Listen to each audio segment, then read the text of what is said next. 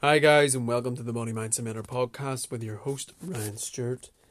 To get right into today's question, I was asked the question what if visceral fat doesn't exist? Meaning that if individuals didn't have visceral fat, would there be any health complications? And is visceral fat really a probably is it a sign of pathophysiology?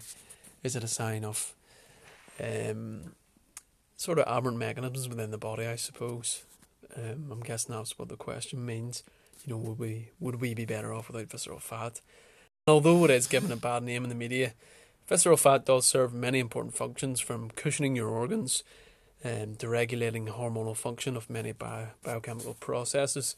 I mean, if you fell and you didn't have any visceral fat around your organs, the likelihood of them being punctured, for example, your lungs or your heart, it's uh, highly likely in my own experience with clients, I've yet to see a male under 8% body fat or a female under 14% body fat that presents without some symptoms of hormonal imbalance. And it can be very slight things such as the inability to sleep, um, the inability to get horny with your partner, or even simple things like uh, appetite and mood swings.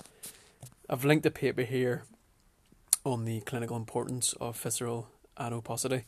Um, it's a critical review of um, how really visceral fat is important to us.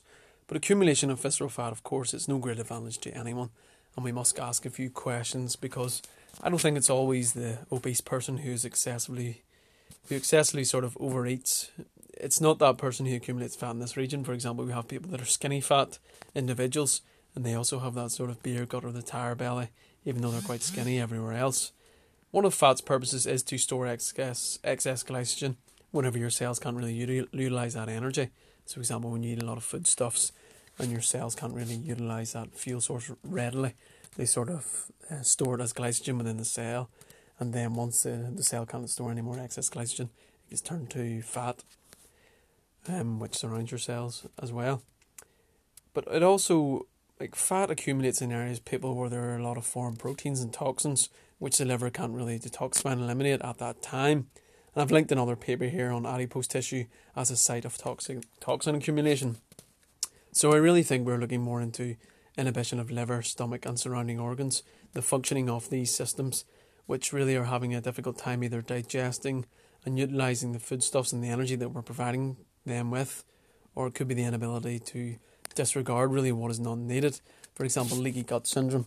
That's probably one of the big things at the minute whenever there's sort of holes punctured within the gut, and then there's foreign proteins and toxins leaking into the bloodstream, which is sort of igniting an immune response.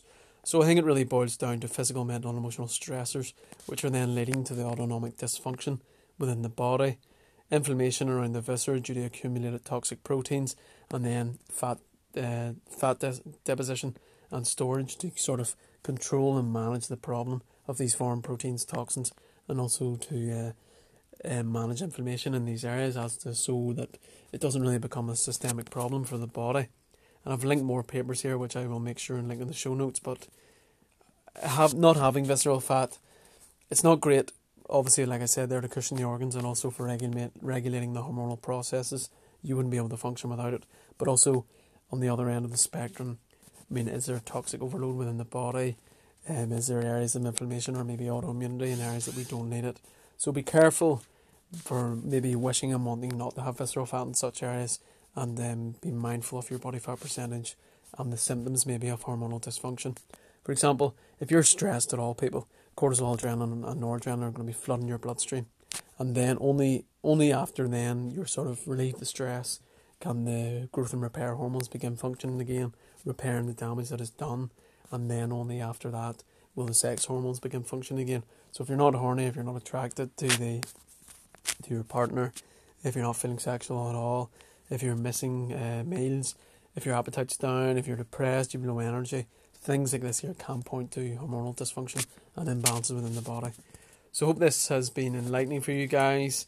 Um, it's been great fun researching the topics. I'm going to continue to do so, and I'll make sure and link the show no- in the show notes. I'll link the uh, research papers that I've been talking about. So, speak soon again. This is Ryan Stewart from the Body Mindset Mentor podcast, and hope you're having a great day or night wherever you guys are.